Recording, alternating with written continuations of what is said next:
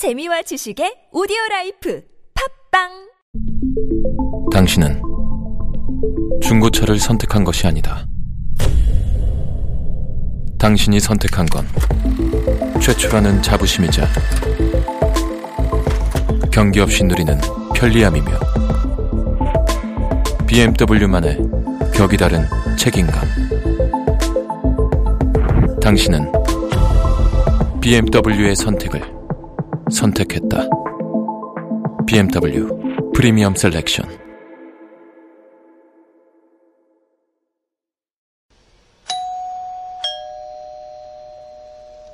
네, 잠깐 안내 말씀드리겠습니다. 지금 옥대표를 시작한 지도 음, 뭐몇 달이 지났는데요. 저희가 처음에 약속한 게 있었어요. 저희한테 피드백을 주시는 분들에게 자그마한 선물을 보내드리겠다는 약속을 드린 게 있었습니다. 그래서 이제 여러분들이 팟빵, 뭐 팟캐스트 댓글로 글들을 남겨주고 계신데 저희가 보내드릴 주소를 찾지를 못하겠습니다. 다시 한번 부탁드릴게요. 페이스북에 이콘 출판 검색하셔서 거기에 글 하나 남겨주시면 그분들 중에서 추첨을 통해 이콘 책들을 선물로 골라서 보내드리도록 하겠습니다. 돈을 생각하는 시간은 돈을 벌어들인다라는 목표로 시작한 방송은 아닙니다.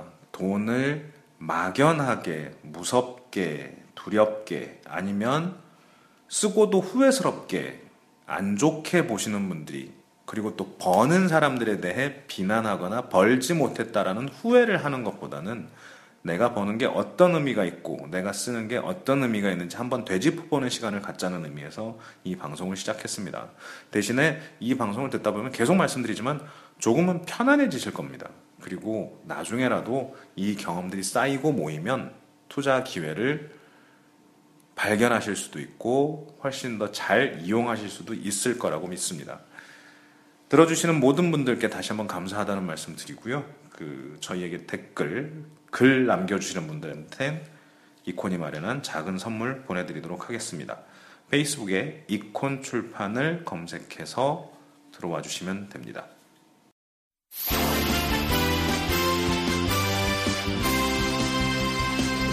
돈은 피할 것도 두려워할 것도 아닙니다. 가까이 지려면 편안해지십니다. 돈을 생각하는 시간, 옥대표입니다.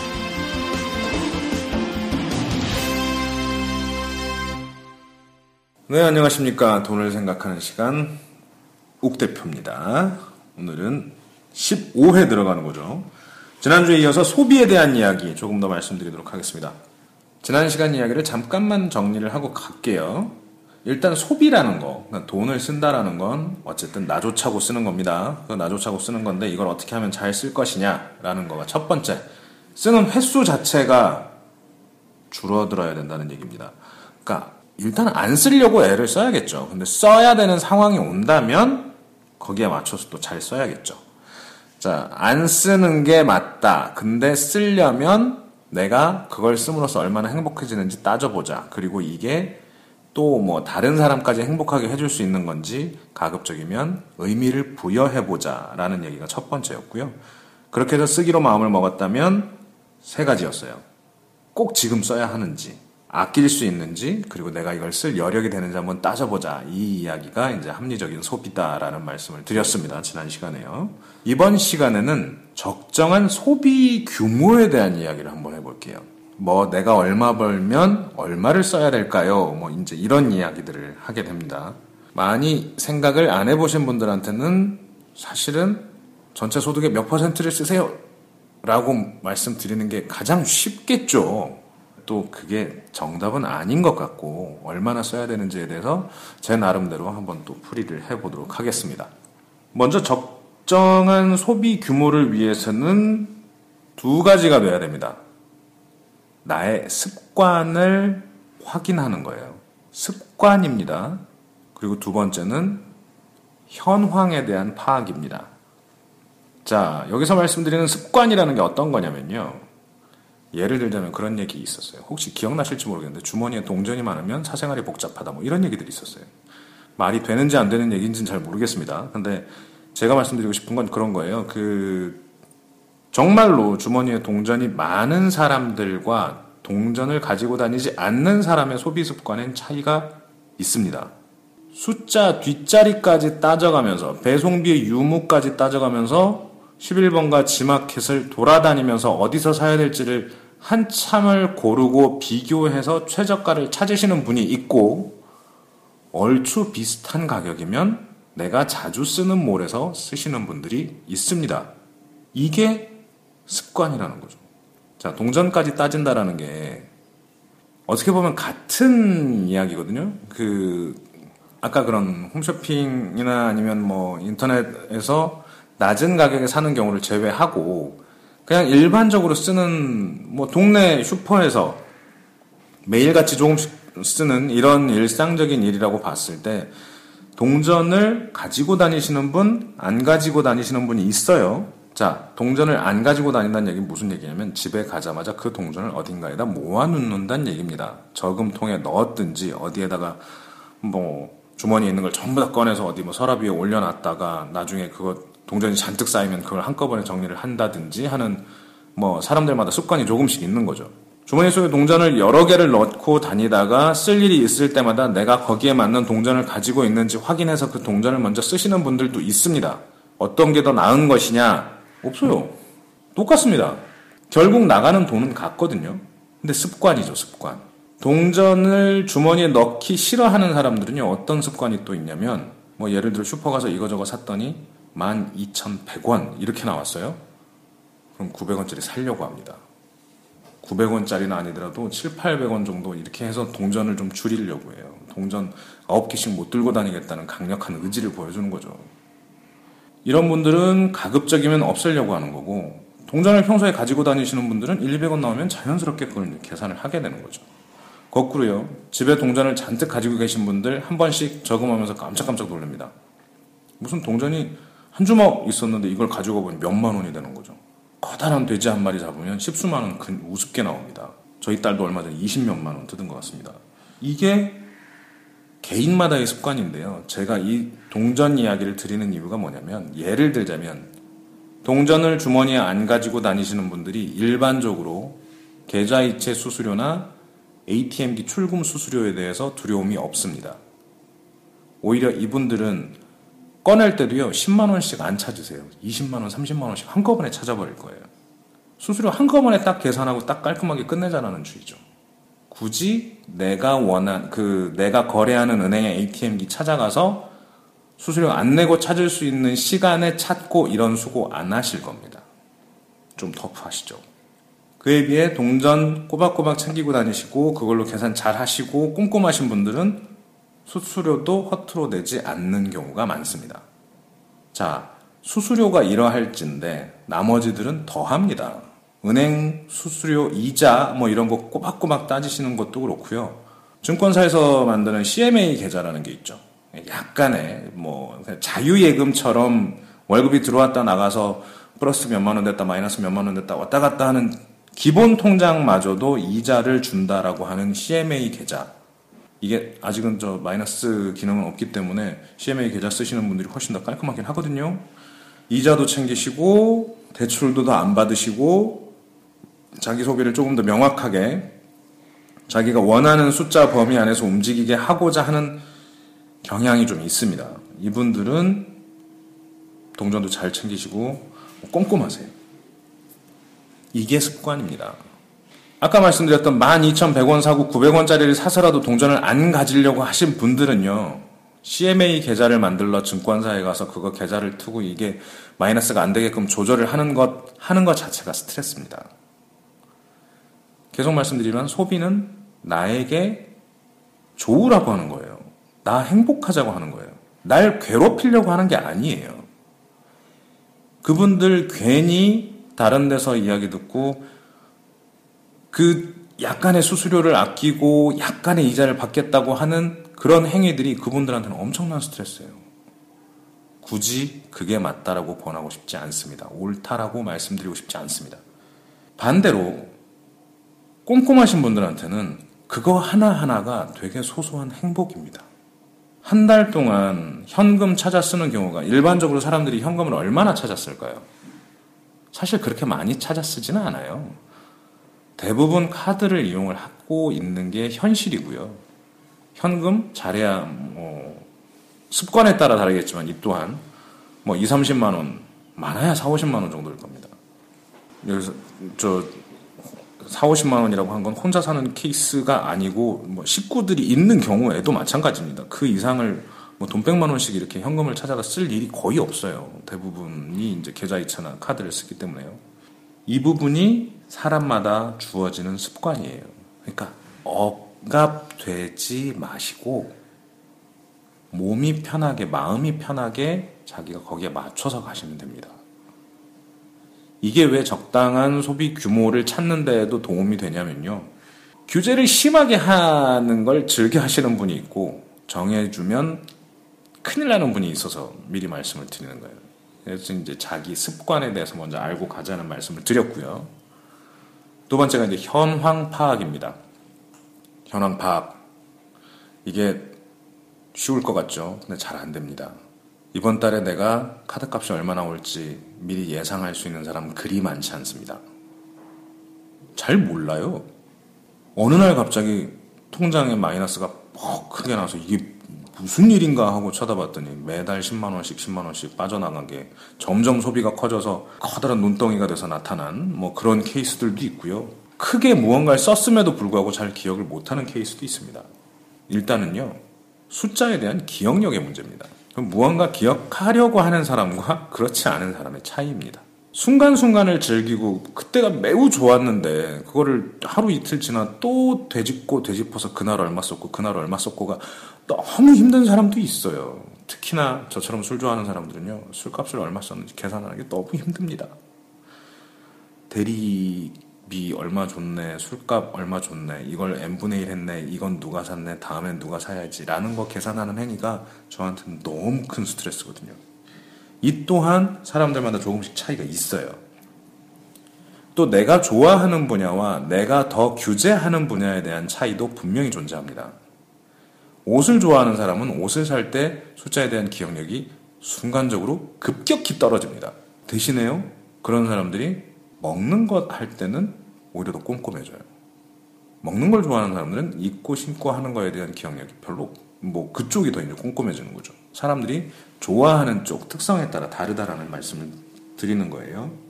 자, 그럼 이건 현황 파악은 어떻게 해야 되느냐? 해야 되느냐 아니면 이것 또한 아까 그 동전 문제처럼 습관이라고 생각하고 인정해줘야 되느냐? 이 현황 파악이라는 부분은요, 무조건 하셔야 됩니다. 한 달 동안 은행 수수료 3,000원을 더 썼네, 안 썼네는 중요하지 않아요. 근데 3,000원을 썼다라는 걸 안다, 모른다는 중요합니다. 이해되시나요? 동전을 밖에다 흘리고 다니든 뭘 어떻게 하든 그건 상관없다고요. 근데 그걸 그렇게 했다라는 걸 기억하고 있는 건 중요하다는 얘기입니다. 왜냐하면 그렇게 했다는 것 자체도 기왕이면 나 행복하라고 하는 소비의 기록이니까요. 그 증거니까요. 내가 요만큼 행복했구나 라는 걸 알 수 있는 기억이니까요. 자, 그러면 그 현황 파악을 위해서 어떤 일을 해야 되느냐, 모든 걸 다시 기억해야 되느냐, 못합니다. 일단 관심이 없으면 기억이 안 된다라는 문제가 있고요. 연배에 따라 나이가 조금 더 많은 사람이라면 조금 더 기억력이 떨어지는 것 또한 사실입니다. 자, 이 방송을 들으시는 분 중에 20대까지는 괜찮은데 30대, 40대 분들이 계신다면 그런 말씀 하실 수도 있어요. 나는 현황 파악 굳이 안 해도 매달 쓰는 돈이 일정하게 나는 소비의 패턴을 나름 잡아놨기 때문에 나는 충분히 라고 말씀하실 수 있는 분 계십니다. 그리고 옳습니다. 그분들 정확하십니다. 아, 세요 일주일에 한두 번쯤 취미생활을 하시고 뭐 그게 뭐 술을 마시는 게 됐건 뭐 친구를 만나서 커피를 마시는 게 됐건 뭐 골프나 당구나 이런 뭐 스포츠 취미 활동을 하시든 익숙한 패턴들을 가지고 계세요. 그리고 이번 주에 두 번 했으면요. 그 다음 주에 체력 떨어져서 한 번밖에 안 해요. 적당하게 조절이 되십니다. 그렇게 소비를 해오신 게 거의 20년인데요. 20살 철들면서부터 해온 그 소비의 패턴이 정착이 되기 시작하면서 자연스럽게 뭐 일정 규모의 소비를 해오시는 분들이 계세요. 근데 그런 분들도요, 한 번은 연습, 연습 삼아서 가계부 한번 써보시면 도움 되실 것 같습니다. 자, 가계부를 왜 써야 되느냐? 방금까지 말씀드렸어요. 그러니까 뭐 가계부를 뭐 멋지게 써서 어떻게 돈을 얼마를 아껴서 얼마를 모으고 이런 말씀 안 드립니다. 가계부에 쓰여진 것 자체가 내가 얼마나 행복하려고 나를 위해 소비를 해왔느냐의 기록이기 때문에 그 기억을 한, 번쯤, 한 번쯤 되새겨 보라고 말씀을 드리는 겁니다. 현왕 파악을 위해서라도요.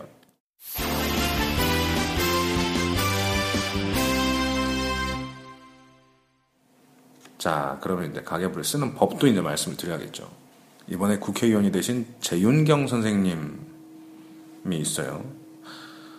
그분이 이제 가계부에 대한 이야기를 많이 해오셨는데, 저, 저희한테서도 관련 책이 나와 있습니다. 이권 출판사 재윤경 검색 한번 해주시길 바라고요. 아주 오래된 책이라서 제가 제목까지 말씀 안 드릴게요. 어, 가계부 전문가이시기도 한데요. 가, 그분이 가계부 쓰는 법에 대해 강의를 해주신 내용들도 있어요. 매우 좋은 내용이고요.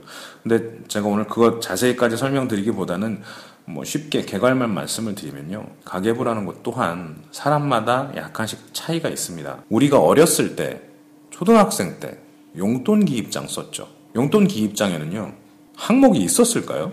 이건 의료비고, 이거는 식비고, 이거는 취미활동비고, 이거는 교통비고, 이건 문화생활비고, 뭐 이렇게 뭐 항목이라는 게 있었을까요? 아닙니다. 어렸을 때 용돈 기 입장을 쓸 때는요, 할아버지가 주신 세뱃돈, 엄마가 주신 용돈, 아빠가 주신 용돈이 수입이었을 거고요. 지출의 대부분은 과자 사 먹었다, 뭐 친구 생일 선물 사줬다, 뭐 이런 것들이 대부분이었습니다. 항목이 없어요. 그냥 플러스 마이너스 플러스 마이너스만 있습니다. 제일 간단한 가계부를 그때 써왔던 거예요. 이게 가계부가 돼, 뭐 이제 그래도 성인이고 조금 더 교육을 받았고 돈을 직접 버는 사람 입장에서 써야 되는 가계부라면 조금 더 복잡해지겠죠. 가계부로 들어와서 뭐 제세공과금, 관리비, 뭐 노후 대비 아니면 뭐 예적금, 보험 이런 다양한 항목들이 생깁니다. 돈을 쓰기 위한 소비의 경우가 아니라 분명히 쓰긴 썼지만 나의 미래를 위한 투자이거나 내가 과거에 했던 행위에 대한 상환을 하는 경우들이 상당히 많습니다. 그런 부분들까지도 가계부에 담아주는 게 좋겠죠.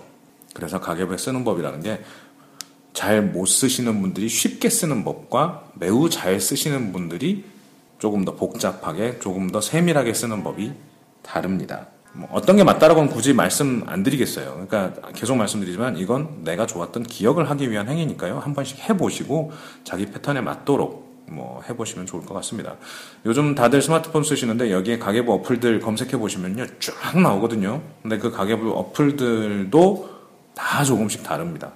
나한테 맞는 가계부 어플을 찾을 때까지 이것저것 한번 써보시는 게 좋을 것 같습니다. 자, 방송 들으시는 분들 중에도 회계나 아니면 뭐 경, 뭐 관리부, 경영관리 팀에 계시는 분들 계실 수도 있을 텐데, 이런 부분들, 그리고 학교에서 경영학, 경제학, 회계학 등을 배우셨던 분들이라면, 이제 가계부를 한 번 더 뛰어넘어서 회계에까지도 이제 다가갈 수 있을 거예요. 회계라는 게 그냥 일반적인 가계부 쓰는 것과 조금 다른 가장 큰 이유는 옛날 조선시대 때 송상이 썼던 복식북이라는 내용이 이제 등장을 하게 됩니다.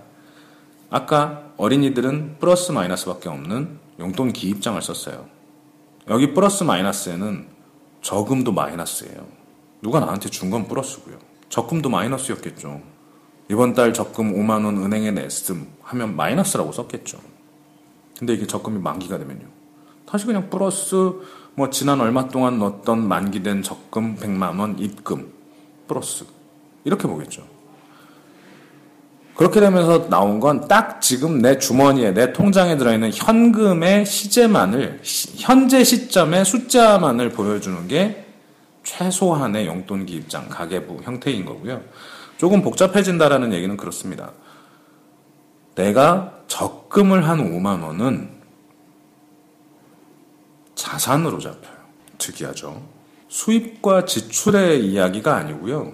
내가 가지고 있는 재산, 자산이라는 표현을 쓰는데 내가 가지고, 가지게 되는 재산이 됩니다. 더 쉽게 말씀드려 볼까요? 집을 샀어요. 그러면 예를 들어 1억짜리 집을 샀으면 마이너스 1억인가요? 아니죠. 1억을 주고 집이랑 바꾼 거죠. 그렇죠? 현금 1억은 나간 거고 집 1억은 들어온 겁니다. 항상 이게 두 가지가 덩어리가 맞아 떨어져야지 정상이에요. 밥을 5천원짜리 김치찌개를 사 먹었어요. 그러면 내 돈 5천원이 마이너스가 되고 없어졌다가 아니라요. 5천원이 김치찌개로 바뀐 거죠. 그리고 그 김치찌개는 내 허기와 바뀌었겠죠. 항상 이렇게 좌우가 생기게 됩니다. 생긴 게 있으면 없어지게 되는 이런 모습이 생겨요. 회계는 이걸 기록하는 장치입니다. 복식이라 복식북이라고 아까 말씀을 드렸는데 복식 호흡 할 때 그런 복식 아니고요. 단식, 복식 이렇게 보시면 될 거예요. 또 탁구, 단식, 복식 이런 거 아닙니다. 그 저 한쪽에다만 쓰는 식, 복식은 양쪽에다 쓰는 식 이렇게 생각하시면 될 것 같아요. 부기는 기록한다라는 겁니다. 적정한 소비 규모를 찾기 위해서 먼저 본인의 습관을 인지를 하셔야 됩니다. 그리고 나는 원래 이런 사람이니 이럴 수도 있다라는 만족을 하세요. 너무 걱정하지 마시고. 꼭 이렇게 해야 되는데 나는 너무 해픈 것 같아. 나는 너무 이상한 것 같아. 이런 생각을 하지 마세요. 원래 그렇게 만들어진 습관을 어떻게 합니까? 세 살 버릇 여든까지 가는 겁니다. 이거 뭐 배운다고 쉽게 바뀔 일도 아니에요. 그냥 습관은 습관대로 인정을 하시고요. 뭐 나는 원래 이렇게 생겨 먹어서 매달 뭐 수술이 한 3천 원쯤 날린다고 생각하자. 가 차라리 속 편합니다. 대신에 현황 파악은 꼭 해봅시다. 그리고 자기 수준에 맞게끔 현황 파악을 구체적으로 하는 데까지 한번 해보세요. 너무 초등학생스럽게 더하기 빼기만 하지는 마시고요. 자, 그렇게 해서 현황 파악을 해야 되는 이유는요. 그래야 적정한이라는 수준을 찾을 수 있기 때문입니다. 이것도 되게 재밌는데요. 똑같이 200만 원을 버는 사람들이 있다고 쳐봐요. 근데 적정한이라고 하는 건 사람마다 환경마다 다 다릅니다. 제가 아는 선배님 중에 삼성 예전 비서실이라고 불렸죠. 전략기획실에 계시는 선배님이 계십니다. 이분이랑 몇몇 이제 다른 후배분들이랑 해가지고 같이 밥을 먹었는데 계산할 때가 되니까 이분이 미적미적 하시는 거예요. 한마디 거들었죠. 계산하셔야죠. 잘 먹었습니다. 그랬더니 이분이 한 말씀 하시네요. 야, 나 강남 살아. 아니 그러니까요. 강남 사시니까 계산하셔야죠. 아, 돈도 잘 버시는데. 아, 집이 강남 부럽다. 뭐 이런 얘기를 하고 있는데 한 말씀 더 하십니다. 내가 애가 셋이야. 그랬더니 갑자기 옆에 있던 다른 선배님이 제가 계산할게요. 라고 하고 나서시는 거예요. 그때까지는 결혼을 안 했었던 제가 보기엔 이건 무슨 일인가 싶었죠. 나중에 결혼하고 생각해 보니 아무리 잘 나간다 한들 월급쟁이가 강남에서 아이 셋을 키운다라는 건 거의 불가능한 일인 것 같아요. 불우이웃 되는 거죠, 불우이웃. 이게 그 사람이 거주하고 있는 지역, 그리고 형태, 이런 것들까지도 고려의 대상이 된다는 겁니다. 자, 드라마에 보면 그런 사람들 나옵니다. 되게 멋진 집에 집에 일하는 사람들이 있고 부모님은 상당한 부자시고 사회적 영향력을 가지고 있으신 분인데 밑에 딸은 전문직 여성이에요. 자기 분야에서 매우 잘 나가. 그런 사람들은 월급에 얼마를 써야 적정 수준으로 소비를 했다라는 이야기를 할 수 있을까요? 버는 돈 다 써도 뭐라고 할 사람은 없을 겁니다. 그걸 잘했다라고 말씀드리는 건 아닌데 오히려 그 사람들은 버는 것보다 더 많이 썼을 겁니다. 그리고 버는 것과 상관없이 그냥 받은 것도 많을 겁니다. 전 이걸 잘못했다라고 말씀드리고 싶진 않아요. 물론 뭐 독립심이 결여됐다느니 아니면 뭐 상대적 박탈감을 느끼게 해서 얄밉다느니 뭐 이런 얘기는 가능하겠지만 소비를 잘못하고 있다라는 생각은 안 듭니다. 오히려 소비를 잘 못하는 사람들은 누구냐면 그에 비해 훨씬 가정 형편도 좋지 않고 벌이도 적을 수 있는데 그 사람 옆에서 비슷한 수준으로 돈을 쓰는 사람이 오히려 더 문제죠. 모르긴 몰라도 그 사람들은 대부업체를 이용하거나 아니면 다른 형태의 대출이 껴있을 가능성이 높을 겁니다.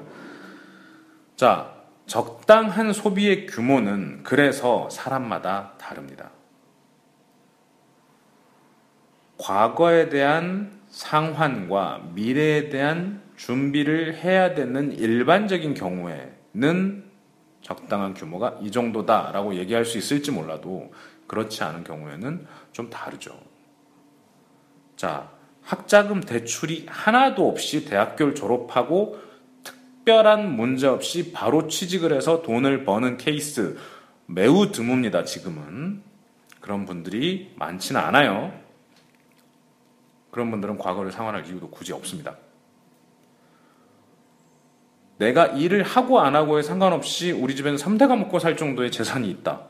미래에 대한 준비도 크게 무리할 이유가 없습니다. 이런 분들이 제 이런 분들은 뭐 적당한 소비 규모를 따질 이유 굳이 없는 거예요. 근데 일반적으로는 버는 돈의 일부는 과거에 했던 행위에 대해 상환을 해야 합니다. 그게 카드 값이 됐건, 대출이 됐건, 학자금 대출이 됐건, 무엇이 됐건 간에요. 부모님한테 갚아야 되는 경우도 있을 거고요.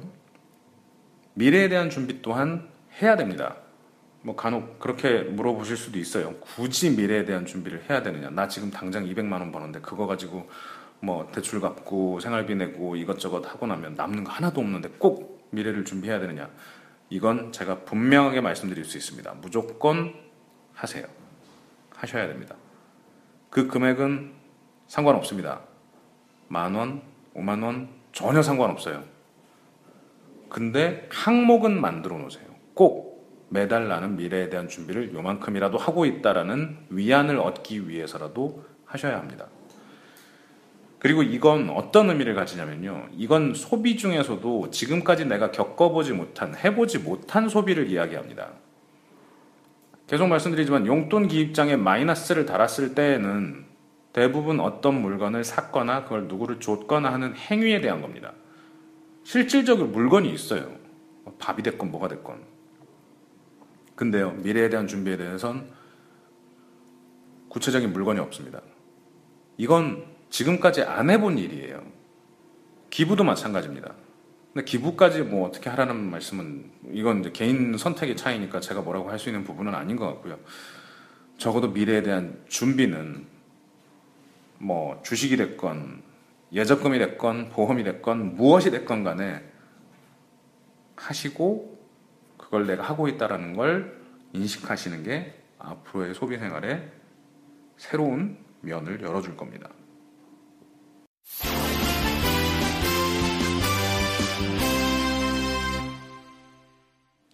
자, 오늘 이야기 정리하도록 하겠습니다.